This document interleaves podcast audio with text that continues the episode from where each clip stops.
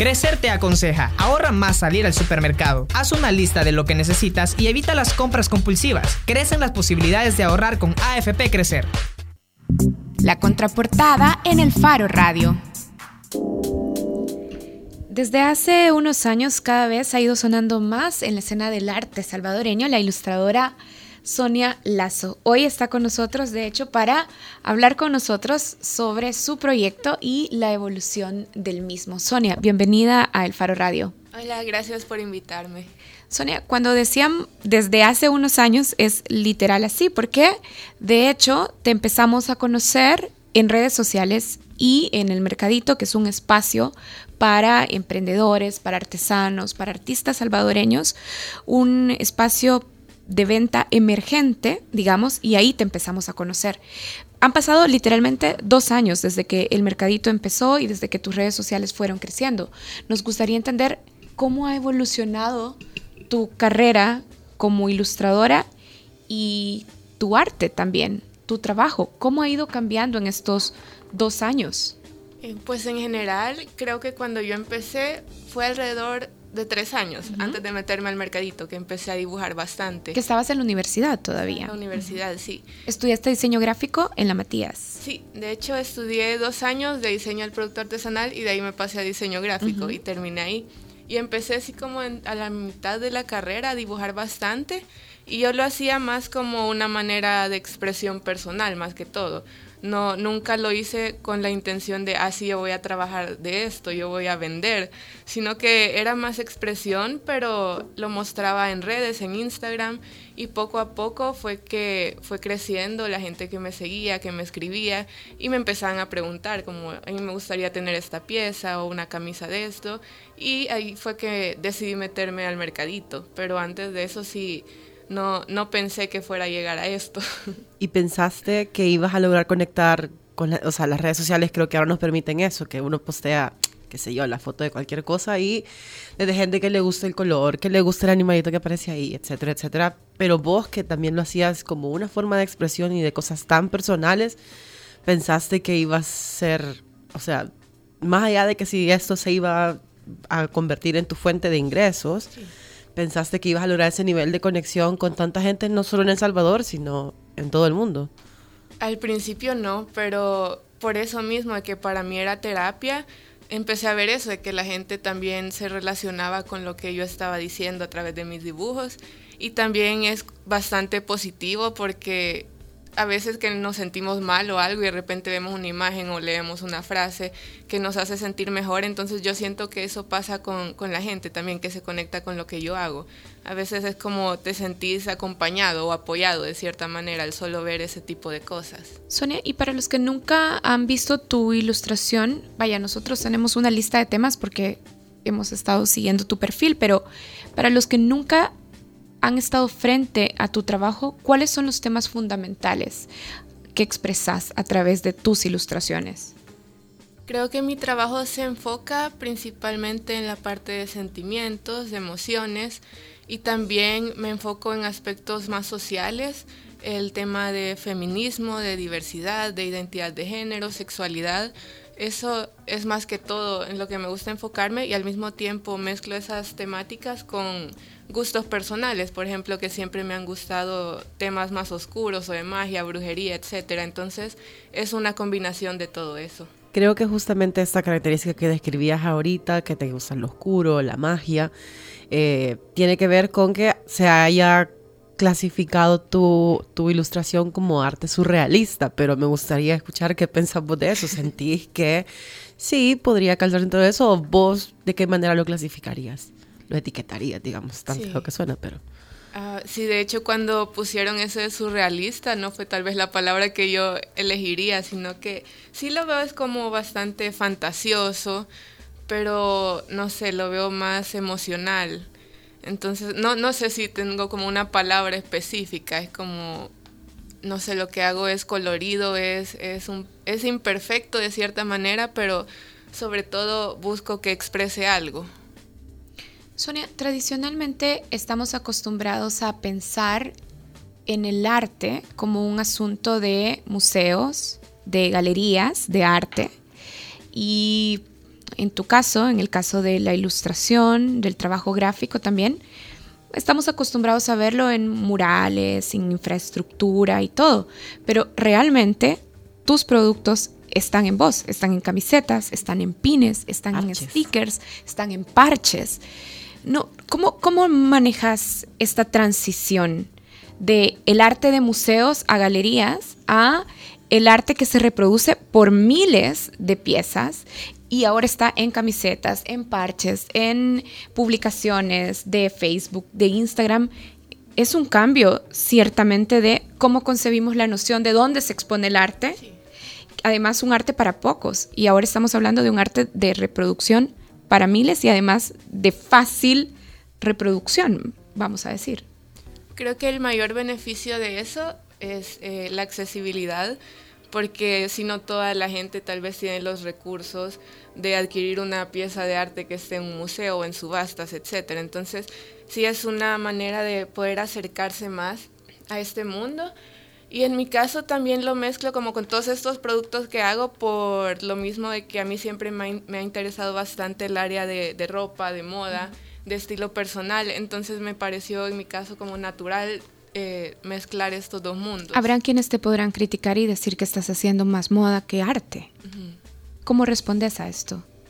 La verdad es que a mí me parece que es bien subjetivo. En general, la definición de arte es como súper abierta.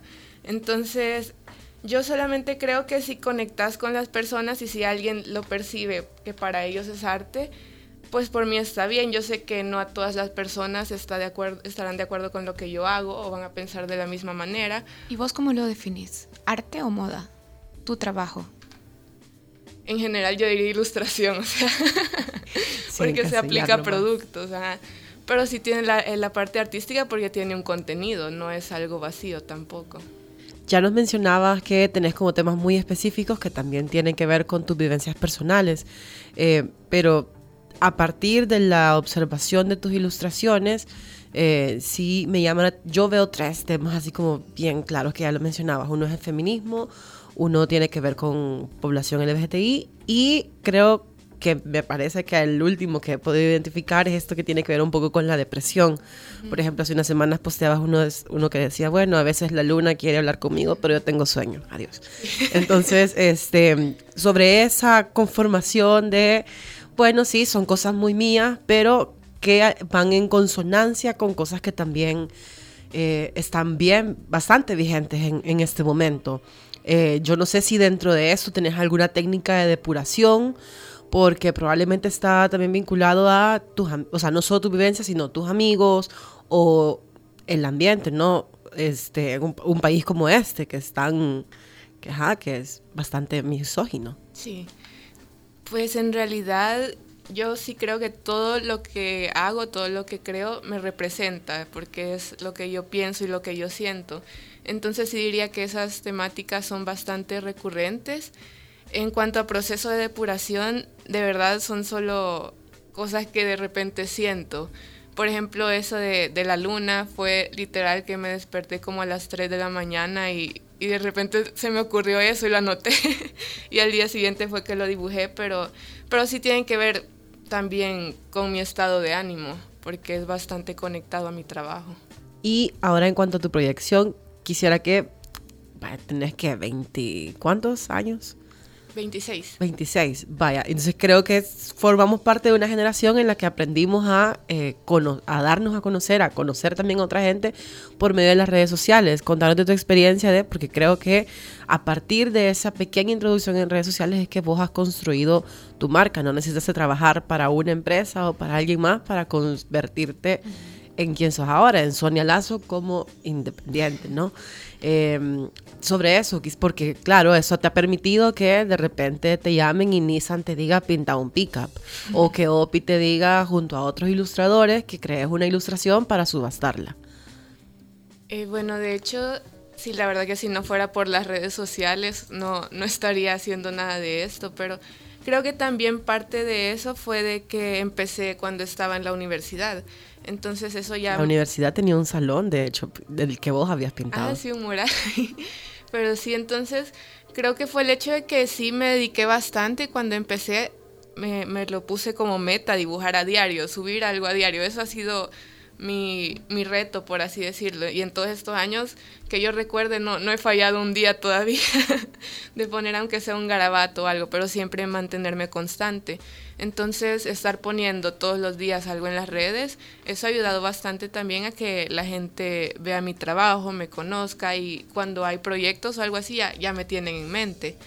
Y lo mismo que ya al salir de la universidad, como ya había eh, creado esa base, sí tuve miedo al principio porque era como, bueno, voy a ver qué tal me va ahora de manera independiente y si no me va bien, pues ni modo, voy a ver a dónde me meto a trabajar, pero por suerte sí eh, me ha ido bastante bien. Llevo año y medio ahorita, eh, que desde que me gradué y salí y estoy por mi cuenta y por el momento pues todo bien.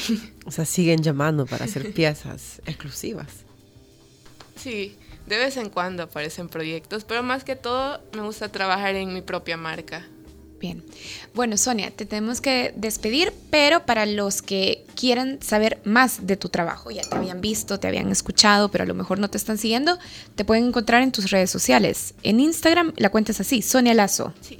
Y también en Facebook. En Facebook igual como Sonia Lazo. Bien, y tenés una tienda también En, En Etsy. línea. en línea. Bien, bueno, busquen a Sonia Lazo en sus redes sociales. Gracias, Sonia, por habernos acompañado ahora. Y bueno, la canción del Faro Radio de cierre, esta vez no la escogí yo, no la escogió Nelson, ni Arisbel, Ni. Malu, la escogió Sonia. Así es que, Sonia, presenta la canción con la que nos vamos a ir del programa ahora. Bueno, escogí una canción de una de mis cantantes favoritas que se llama Soko y se llama I Thought I Was an Alien. Bien, gracias, Sonia. Adiós a todos. Adiós.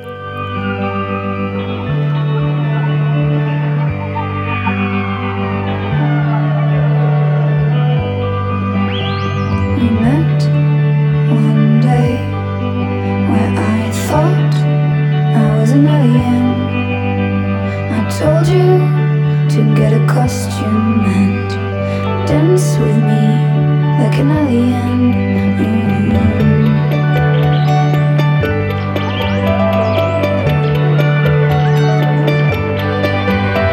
You told me that you were not quite a good dancer.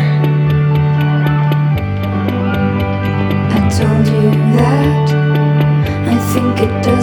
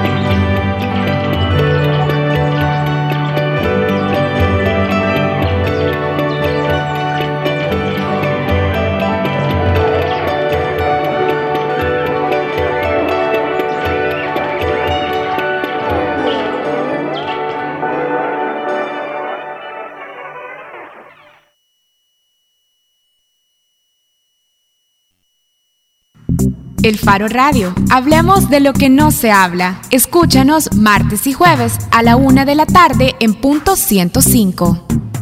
Los conceptos vertidos en este programa fueron de exclusiva responsabilidad de El Faro Radio. Crecer te aconseja, empieza ahorrando pequeñas cantidades periódicamente. Esto te ayudará a adquirir el hábito. Crecen las posibilidades de ahorrar con AFP Crecer. ¿Sabías que en un año la micro y pequeña empresa vendió al gobierno más de 140 millones de dólares?